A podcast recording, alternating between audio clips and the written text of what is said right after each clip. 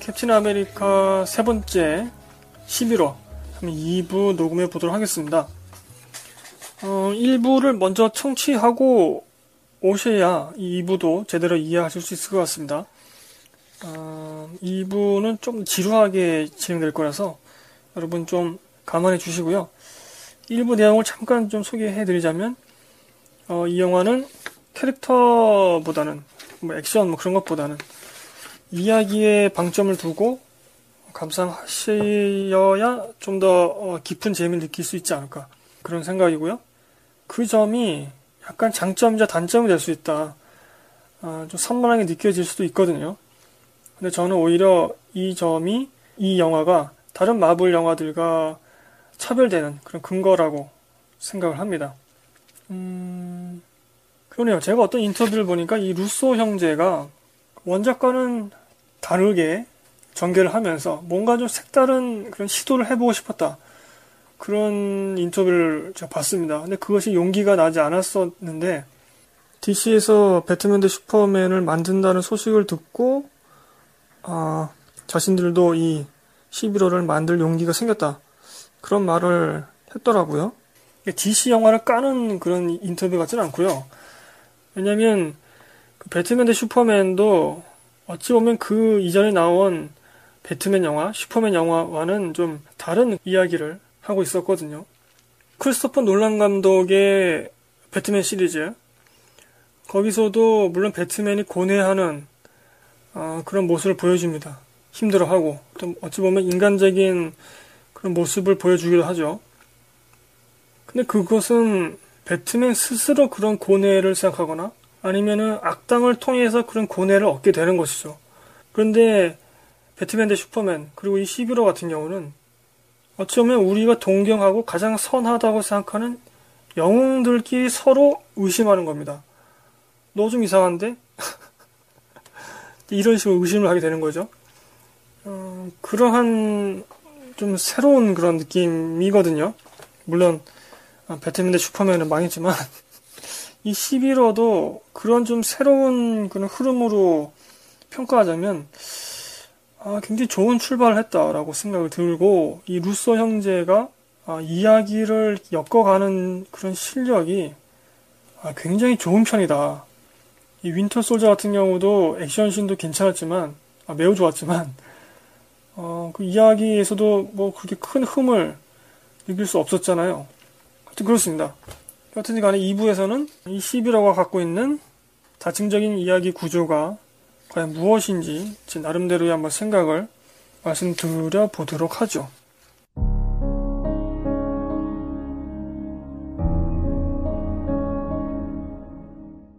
아, 첫 번째로 이 초인 등록법에 대한 이야기가 나오게 되죠. 앞서 소개해드린 대로 히어로들이 작전을 하다가 악당하고 싸우다가 민간인 피해가 생깁니다. 뭐 사실 그 이전에도 마블 영화들 보면 이제 뭐 그런 민간인 피해가 있었는데 그것이 부각되지 않았었죠. 원작에서는 꽤 많이 죽는 걸로 나오고 그리고 이 11호에서는 그 이전 영화들에서 있었던 뭐 뉴욕이라든가 뭐 소코비아라든가 뭐 악당과 싸우는 장면들이 다 편집돼서 보여집니다. 너네가 싸우다가 이렇게 많은 시민들을 민간인을 죽였잖아. 뭐 이런 식으로 주장을 하면서 그래서 나오게 된 이슈가 이 초인 등록법 이슈, 소코비아 협정 이슈인 것이죠. 이렇게 이제 미국 정부나 시민들은 히어로를 경계하게 됩니다. 근데 저는 좀 개인적으로 솔직히 그게 좀 이해가 가지 않았어요. 이 영웅들이 개인적인 사사로운 욕망이 발현되거나 대의가 아닌 소위를 위해서 싸우는 모습이 영화 속에서 혹은 그 이전 영화들 속에서 보이지 않았거든요. 그러니까 어, 무조건적인 비난만 할 수 있느냐 아, 그런 생각이 좀 들더라고요. 그동안 이 마블 영화 속에서 히어로들은 사사로운 욕망이 배제된 그런 미국적인 히어로들 아니었었는가. 물론 어, 민간인 피해가 생기면 안 되죠. 어, 그건 뭐 확실한 명제인데 그럼에도 불구하고 11화에서는 너무 그것만 일방적으로 좀 주장하는 느낌이 들어서 좀 다소 좀 이해가 되지 않았습니다. 굳이 이해를 하자면 통제되지 않는 권력에 대한 두려움 이 어벤져스는 누군가 통제를 하지 않잖아요. 이제는 실드도 없어졌으니까. 그리고 히어로가 미연에 막은 악당에 의한 피해를 모르잖아요. 이미 발생하지 않았으니까. 예를 들면은 평범한 시민들은 이 히어로들이 싸우다가 민간인을 죽인 것만 기억하지 이 히어로들이 어떤 악당과 어떤 싸움을 했는지 구체적으로 모르잖아요. 우리는 영화를 보니까 알지만 이들은 이 영화 속 세계에서는 뉴스를 통해서 접할 거 아닙니까? 근데 뉴스가 모든 정보를 다 시민들에게 전달해 주지 않을 거란 말이죠. 우리 현실 세계도 그러하니까. 그렇기 때문에 단순하게 생각하는 거죠. 아유, 쟤네들 좀 살살 싸우지. 아니면 저쪽 사람들 없는 곳으로 유인해가지고 악당하고 싸우는지 왜 여기 한복판에서 시내 한복판에서 싸우느라고 무참하게 민간인을 저렇게 죽여서 저놈들 아주 무책임한 놈들이네. 이렇게 생각할 수 있다는 거죠. 악당에 의해서 생겼을지도 모르는 그런 막대한 피해를 우리 일반 시민들은 예상할 수가 없기 때문이고 그러한 정보를 얻을 수도 없기 때문이죠. 영화 속에서도 그러한 것이 아닌가 굳이 한번 이해를 해 보도록 하겠습니다. 자, 이렇게 이제 초인 등록법에 대한 이슈가 딱 던져졌을 때 아이언맨의 이제 변화도 이 영화 속에서 보이게 되는데요. 어, 초인 등록법으로 대표되는 어떤 공공의 윤리, 공공의 선 이게 아니라 한 유가족이 이제 자기의 가족을 잃은 것에 대해서 아픔을 호소하거든요. 그리고 어, 어벤져스 2에서 울트론 사건 때문에 연인과 좀 관계가 좀 소원해진 것 같은 그런 것도 좀 언급되죠. 그리고 이 아이언맨도 사고로 인해서 부모를 잃은 그 트라우마가 있습니다. 그것이 영화 초반에 나오죠. 그래서 이 영화는 영화 초반부터 장면 장면을 굉장히 유심하게 기억하셔야 됩니다. 이렇게 어, 유가족의 아픔 호소, 울트론 사건 때문에 연인하고 소연해진 것, 사고로 부모를 잃은 그런 트라우마 때문에 이런 사적인 동기가 발현되어서 이 초인 등록법을 찬성하는 입장으로 서게 됩니다. 쉽게 말씀드리면 이런 겁니다. 나도 내가 주변 사람들에게 어떤 피해를 줄지 모르겠어. 나도 내가 두려워. 내 애인은 떠나고 부모가 사고로 죽은 것처럼 다른 사람들의 부모, 자식을 죽일 수 있단 말이죠. 내가 또 그 아픔을 내가 또 잘 알고 평생 겪어왔으니까. 그렇기 때문에 영웅들은 조금 통제가 필요한 것 같아. 그러한 것으로 입장이 바뀌는 거죠. 그러니까 아이언맨은 어, 또 전적으로 어떤 민간인 피해에 대한 공공의 문제에 집중한 것이 아니라 이런 사적인 동기도 혹은 사적인 동기가 더 강하게 발현돼서 찬성 입장에 섰다는 것이고요. 이 캡틴도 좀, 좀 비슷한 그런 흐름인데요.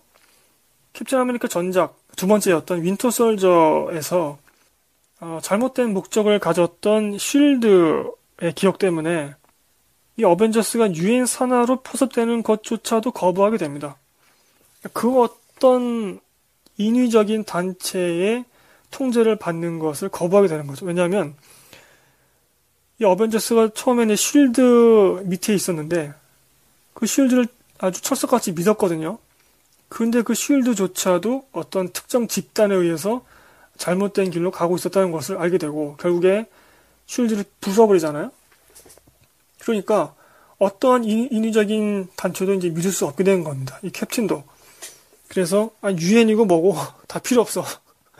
우리는 우리의 정의만 있으면 돼. 우리의 정의만이 우리의 통제 능력이야. 뭐 이렇게 이제 말하게 되는 거죠. 이렇게 두 진영의 대표적인 어, 히어로의 감정 변화, 어쩌면 사적인 그런 동기 이런 것을 한번 말씀드렸는데요. 이 지점에서 살펴볼 거는 마블 원작에서 초인 등록법을 통해 말하고자 하는 바가 이 영화에서는 사적인 영역으로 축소되고 맙니다. 근데 저는 앞서도 일부에서였던가요? 설명해 드렸듯이, 말씀해 드렸듯이, 어떠한 개인은, 사람은 당위적인, 윤리적인 동기와 개인적인 동기가 모두 작동을 해야지만 선하게 움직일 수 있다고 생각을 하거든요. 제가 검은 사제들 편에서도 말씀드린 적 있죠. 예를 들면은 송강호 씨가 나왔던 변호인 같은 경우도 군부 독재하고 싸우는 거 여러분 당연하다고 생각하시죠. 민주화 투쟁하는 거 당연하다고 생각하시죠. 근데 왜 못했을까요?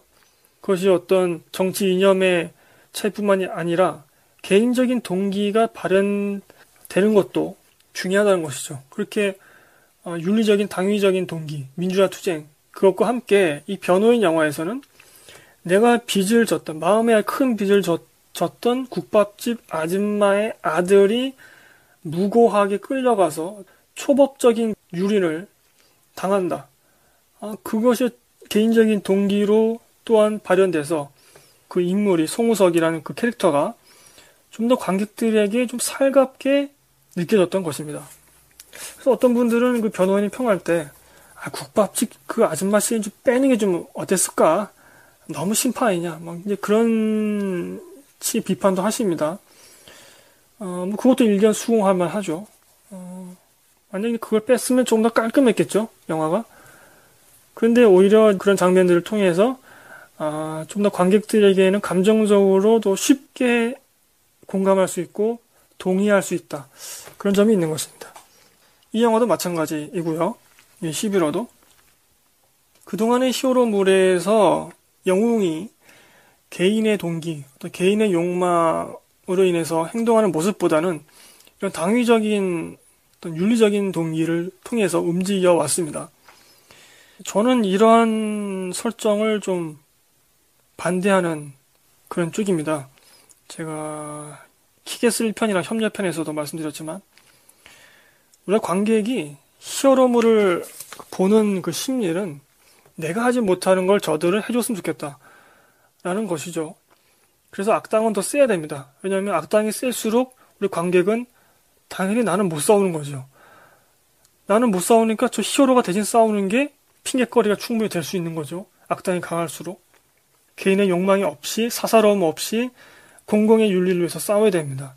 그것을 통해서 우리는 또 대리 만족을 할 수 있거든요. 우리 관객은. 저는 이것이 일종의 아, 자기 책임 회피라고 생각하거든요. 관객 시민들의 자기 책임 회피다. 보통의 히어로물, 윤리적인 어떤 정말 착해 빠진 그런 히어로물의 흐름에 대해서 혹은 그런 심리에 대해서 좀 반대하는 편입니다. 트위터 쪽으로 살펴보니까 이제 허지용 평론가가 이런 말씀 하셨더라고요. 저와는 생각이 다른 그런 글이었는데 어, 원작과 달리 영화의 갈등이 과연 팀이 양분, 양분될 만큼 절박하고 강력한 신념의 문제인지 의문이 든다. 라면서 강하게 비판을 하셨습니다. 그러니까 원작에서는 신념의 문제로 아주 세게 싸운단 말이죠. 근데 이 영화 11호에서는 공공의 신념 문제 때문이 아니라 물론 그것도 작동하지만 개인의 동기, 개인의 사사로운 동기, 욕망의 동기로 움직이는 것처럼 느껴지거든요. 오히려 야 이건 아니지 않냐. 원작에서 말하고자 하는 그런 아주 진중한 주제를 이 영화가 깨트려 버린 거 아니냐. 이제 그렇게 비판을 하시는 거죠. 하지만 저는 오히려 그 점이 이 영화의 신선한 차별점이고 또 어, 저는 그것이 오히려 좋았다. 그런 점이 어, 그런 말씀 드리겠습니다. 이 허지용 씨의 글을 제가 블로그에 링크를 해 놓을 테니까 한번 읽어 보시길 바라고요.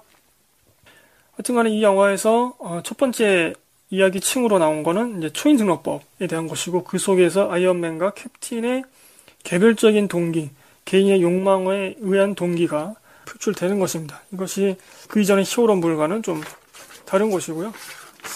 어, 사실은 그 제가 좋아하는 히어로물 키게스가 어, 아주 그런 결정판이죠.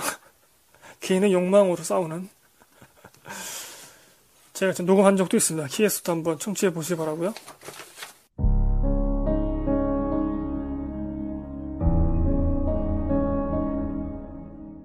자, 두 번째 이 영화의 층위를 이루고 있는 이야기는 어, 윈터 솔저의 존재입니다. 이 윈터 솔저의 존재가 좀 더 부각될수록 초인 등록법 이슈, 앞서 소개드렸던 그 초인 등록법 이슈가 희석됩니다. 어, 그리고 어찌 보면은 이게 뭐랄까요. 초인 등록법 이슈에서는 좀 캡틴이가 좀, 좀 애가 좀 생각이 없는 것처럼 보이거든요. 야, 유엔이 통제한다는데 왜 싫다고 그러냐? 이렇게 생각할 수도 있거든요. 근데 윈터 솔저가 등장하면서 이 캡틴이 쪽에 심정적으로 지지를 할 수 있게 됩니다. 관객이. 왜냐면 이 윈터 솔저의 진술에 의해서 또 다른 악을 막아야 되는 것이 이제 과제가 주어지거든요. 그러려면은 그 초연 등록법에서 벗어나 있어야 되고 그렇기 때문에 관객은 야 악을 막으려면 초연 등록법 반대해야 된대 이렇게 심정적으로 또 지지를 할수 있게 되는 것이죠. 하여튼간에 여러 가지 면에서 이 앞서 초인 등록법 이슈가 시석됩니다. 그 이야기와 감정선을 사적인 영역으로 강력하게 끌고 오고 마는데요. 이것이 어떻게 보면 좀 비판점이기도 하지만 개인적으로 좋다고 말씀드렸었죠. 어, 이 캡틴의 친구인 이 윈터 솔저를 향해서 이제 세 개의 시선이 존재하게 됩니다. 수배범, 그리고 이제 복수해야 될 원수, 이것이 하나의 시선이고요. 그 윈터 솔저를 보호하려는 캡틴이가 있고요. 그다음에 그 윈터 솔저를 이용하려는 제3자가 있게 됩니다. 그 이전 초인등록법 이슈에서는 아, 시민을 보호해야 돼. 그러한 것이었다가 갑자기 뭐 복수 나오고 뭐 보호하려고 하고 뭐 이용하려고 하고 이런 것들이 나온다는 얘기죠. 평론가 듀나님은 그 이 11호 이 영화의 갈등이 아무리 생각해봐도 싸울 일이 아니다. 테이블을 앞에 두고 앉아서 이야기해 풀 일이다. 대부분 헛소동이다. 헛소동이다. 이 영화에 나온 사건들은. 이라고 비판했습니다. 트위터 쪽으로. 하지만 이 윈터 솔저의 존재 때문에 얌전히 테이블에 앉아서 대화로, 대화로 풀 상황이 아니게 되는 겁니다. 그 윈터 솔저의 존재를 조금 음, 가볍게 보신 것 같다. 준현님은. 만약 그렇게 되면 충분히 그런 말씀 하실 수 있지만 제가 앞서 말씀드렸다시피 이 윈터 솔저의 존재는 이 영화의 다양한 다층적인 이야기 구조 중에서 두 번째를 차지하고 있거든요. 무시할 게 아니란 말이죠. 영화 속에서 충분히 그 아이언맨이랑 캡틴이랑 대화를 할 수 있는 찬스가 나오지만 기회가 있지만 이 윈터 솔저의 과거 때문에 그 테이블을 뒤엎게 되죠. 밥상을 엎어버리는 것처럼. 그래서 여러분, 그, 다른 영화들은 몰라도 이 영화의 전작, 캡틴 아메리카 두 번째 윈터 솔저 편을 꼭 감상을 하시고 이 시빌워를 보시는 게 좋을 것이다. 그런 말씀 드린 것입니다. 초인 등록법에 대한 신념 차이 때문에 애초에 두 개의 진영으로 나뉘어지지만 종국에는 그냥 세력 싸움, 패싸움이 되고 말죠. 윈터 솔저 때문에.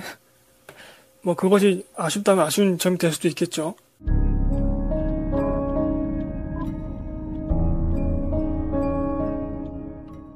자, 세 번째 이 영화의 어, 이야기 충리는 복수심입니다. 아, 저는 꼭 언급하고 싶어요. 이 복수심. 이 영화를 관통하는 감정선이라고 생각하고요. 어, 이 복수심 때문에 애초에 초인 등록법으로 나타나는 공공의 당위 윤리적 동기보다도 개인의 사사로운 동기가 우선시되는 그런 모양새로 전개하게 되죠. 어, 앞서 김현수 평론가가 한 줄 평으로 초딩으로 돌아간 슈퍼히어로 토르와 헐크 빼고 우정투쟁 너 쟤랑 더 친하지 나랑 더 친하면 안 돼? 뭐 이런 우정 투쟁 아니냐 이런 평가 한 줄 평을 쓰셨는데 이 영화가 단순히 그런 우정 투쟁이 아닌 이유 그것이 바로 이 복수심이라는 감정입니다. 영웅의 싸움을 천박하게 만들지만 좀 더 현실적인 느낌으로 만들고요. 저는 이 복수심보다 더 확실한 개인의 동기는 없다고 생각합니다. 관객도 이해하기 정말 빠르죠. 어, 한번 제가 이런 생각도 한번 해봤습니다. 삐딱하게. 어, 이 영화 속에서 히어로에 대한 시민의 두려움, 혹은 불만, 혹은 경계심, 이런 것들은 모두 복수심에서 비롯된 거 아닌가요? 왜 히어로만 대의에 속해야 되고 실수가 없어야 될까? 왜 사사로움이 없어야 될까? 어차피 초인 등록법을 지지하는 시민 여러분도 두려움과 복수심에서 벗어나지 못한 상태이지 않습니까? 히어로에게만 대의가 존재하고 시민에겐 대의가 존재하지 않는가? 주체성을 버린 채 자기 기만과 자기 책임 회피에 급급한 시민은 초인 등록법을 말할 자격이 없다고 생각합니다.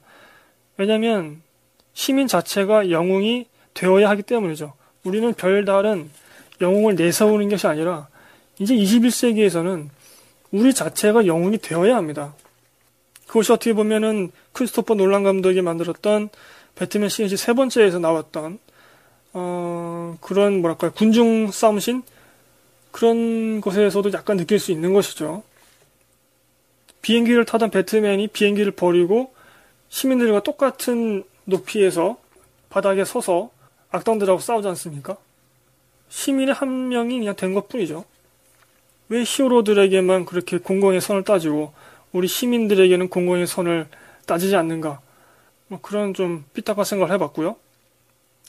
이 영화 결말에서는 이제 지금껏 인물들의 충동을 이끌어온 이 복수심을 극복한 자와 극복하지 못한 자로 나누게 됩니다. 극복한 자나 극복하지 못한 자나 모두 영화 초반부터 시작된 여러 장면들로부터 복수심을 축적한 상태임에도 불구하고 말이죠. 누구는 극복하는데 누구는 극복하지 못해요. 저는 이 지점이 바로 이 영화 11호가 말하는 대의이며 윤리성이라고 저는 생각을 합니다. 복수에 치우쳐서 내 삶도 망가뜨리고 다른 사람의 삶도 내 마음대로 법을 어기면서까지 망가뜨리고 그럴 것인가? 아니면 복수심에서 한 발짝 물러서서 나도 살고 상대방도 참여할 기회를 얻고 법의 심판을 받게 할 것인가? 어, 뭐 그런 거죠. 저는 그 지점이 바로 이 영화의 대의이면서 윤리성이라고 생각을 하는 겁니다. 자, 어, 여기까지는 11호에 대한 내용이었고요. 음, 이제 잭 스나이더 감독의 최근작이었죠. 배트맨 대 슈퍼맨, 저스티스의 시작. 요것과 어, 11월을 한번 간략하게 비교를 해보겠습니다. 마블 대 DC의 비교가 아니라 이 개별 영화, 두 영화를 비교하는 겁니다. 어, 이 시간을 위해서 제가 배트맨 대 슈퍼맨을 감상했었죠. 자, 스포일러를 좀 하겠습니다, 여기서는. 그, 11호 스포일러가 아니라, 아, 배트맨 대 슈퍼맨 스포일러 하겠습니다. 그래서, 아, 배트맨 대 슈퍼맨을 뭐, 나는 관심이 없다. 이런 분들은 계속 청취하셔도 되고요 11호 스포일러 하는 것이 아니기 때문에. 어, 액션의 화려함이나 타격감, 비주얼은 배트맨 대 슈퍼맨이 훨씬 좋습니다. 시빌워보다는. 그러나, 아, 그 예전에 그 맨 오브 스틸도 그랬고, 리듬감이 이렇게 축축 처져요. 너무 일정하고. 그래서 금방 지쳐버리죠, 관객이. 물량 싸움 하는 것도 한두 번이지 계속 물량 싸움 하면 이게 지치잖아요. 여러분, 스타크래프트 하신 분들은 아시겠지만, 물량으로 싸우는 것도 뭐 한두 번이지. 자, 갈등의 시작은 두 영화, 시빌워나 배트맨 대 슈퍼맨 모두 같습니다. 악당을 퇴치하는 과정, 과정에서 민간인 피해가 발생하는 것이죠.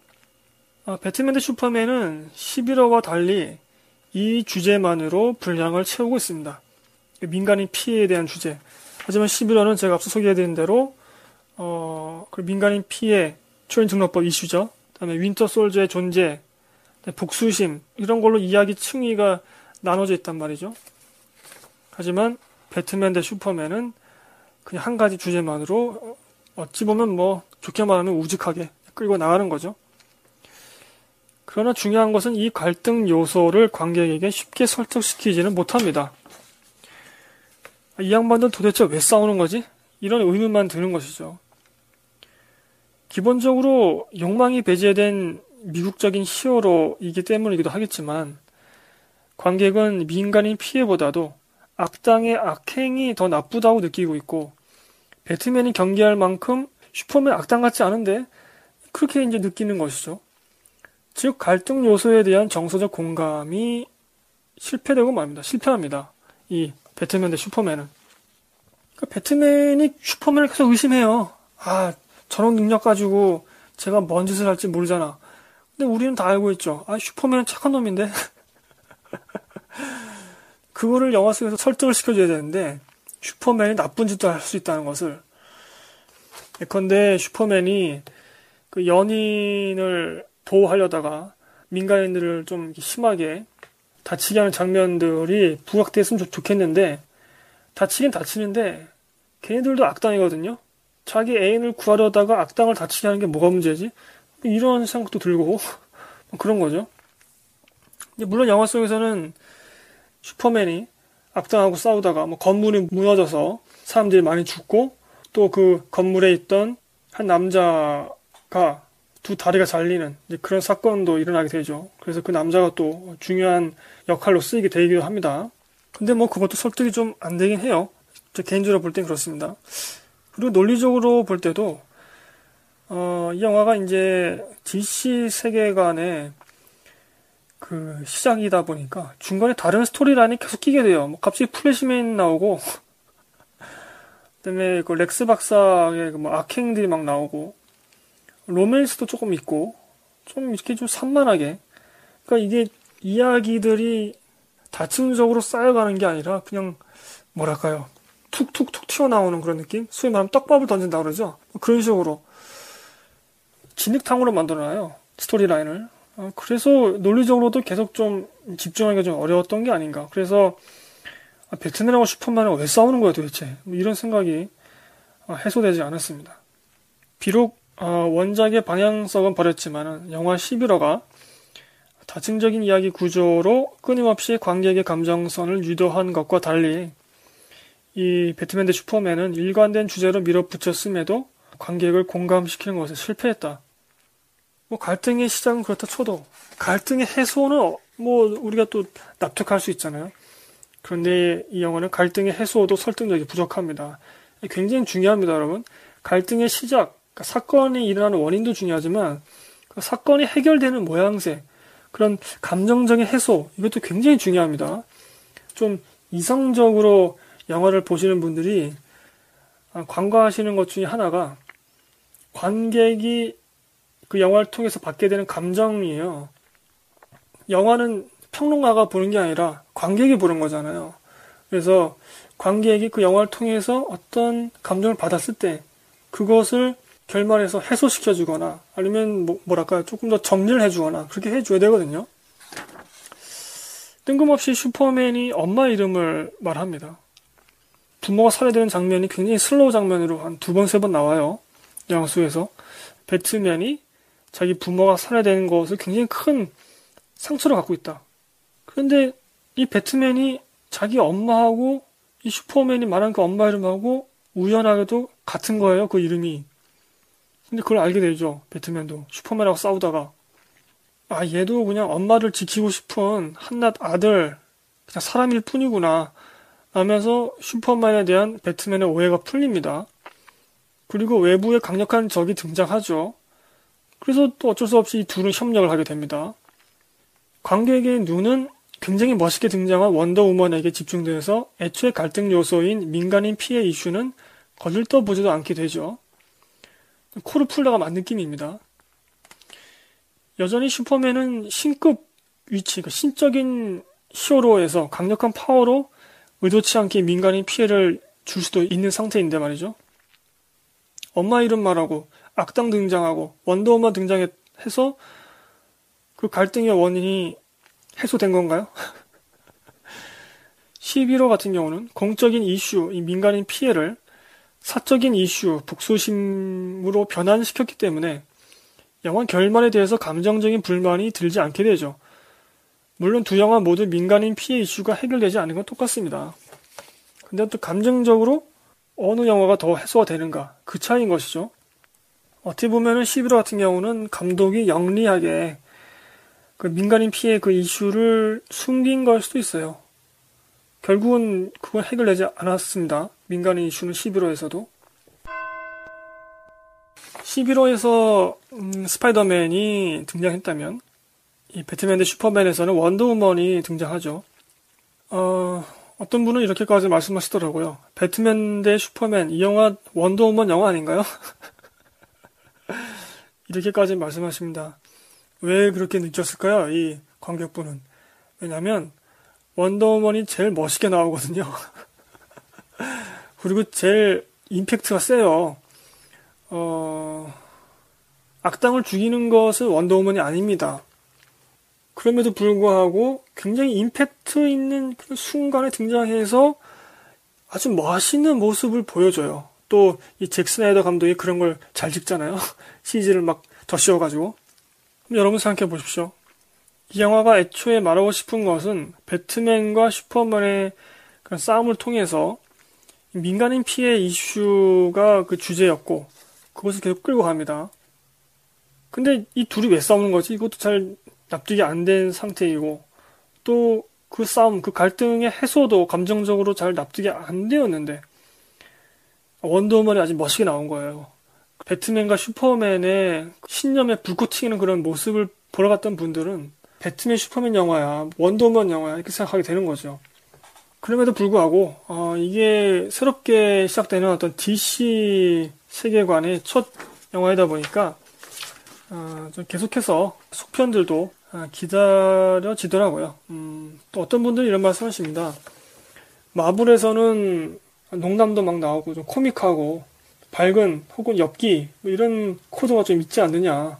이 11호에서도 앤트맨이나 뭐 스파이더맨이나 어, 이런 캐릭터들이 아주 즐거움을 주거든요.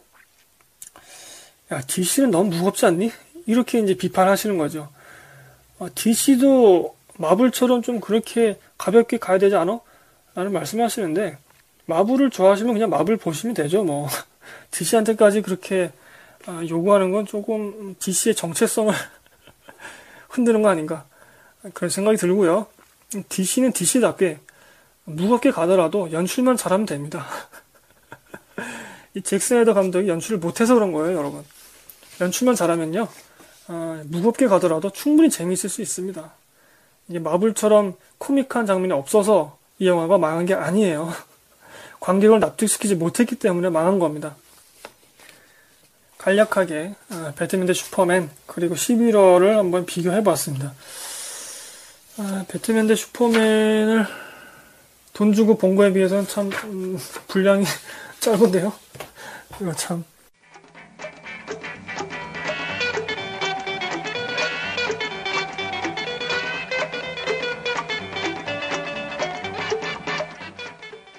자, 총평하면서 마무리하도록 하겠습니다. 음, 자, 11호 총평이죠. 11호 같은 경우는 제가 매우 재밌게 봤던 윈터 솔저 감독과 촬영 감독 모두 똑같지만은 액션과 액션 연출 혹은 차량 액션 씬에 있어서 윈터 솔저보다는 못하다. 캐릭터에 중점 두고 보실 분들은 뭐 영화 그래도 재밌게 보시겠죠.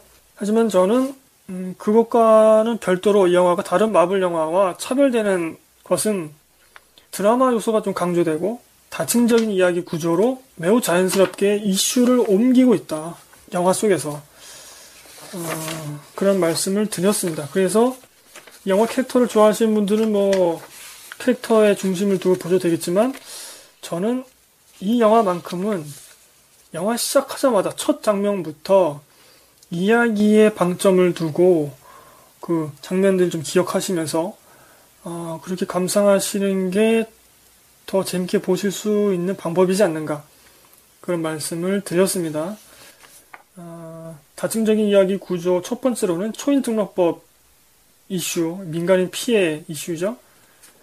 그리고 두 번째로는 윈터 솔저의 존재 이것으로 말미암아 초인 등록법 이슈가 좀 희석되고요. 그다음에 복수심이 또 하나의 이야기 구조로 등장하는데 이 복수심이야말로 어, 이 영화를 관통하는 감정이라고 생각하고요.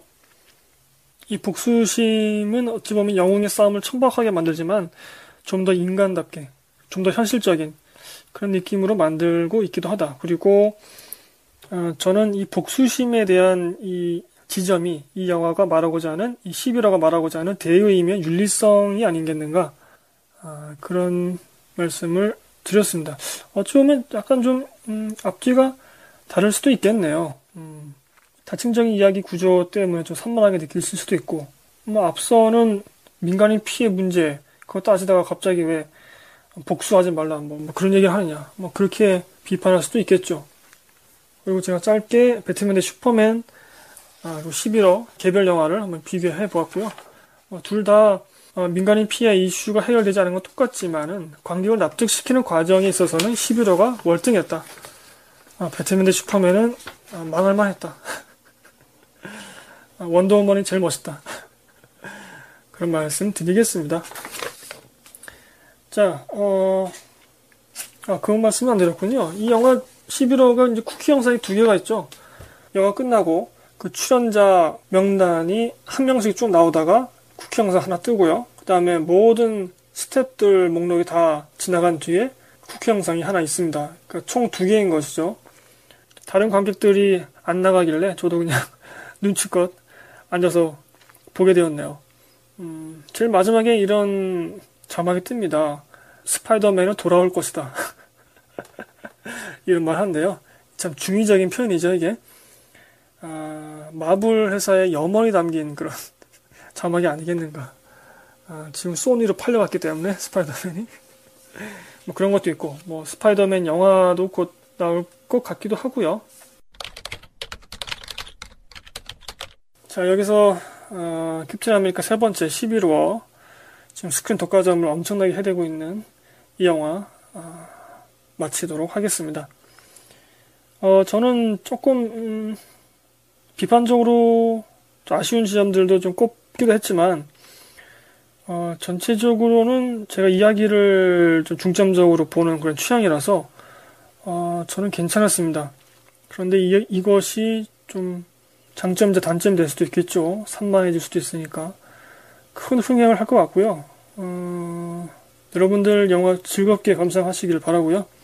어, 영화를 보시고 저희 블로그 영화 페이지나 트위터 쪽에 감상 남겨주시면 제가 무슨 영화 보셨나요 코너로 녹음을 합니다. 다른 분들에게도 도움이 될 것이고요.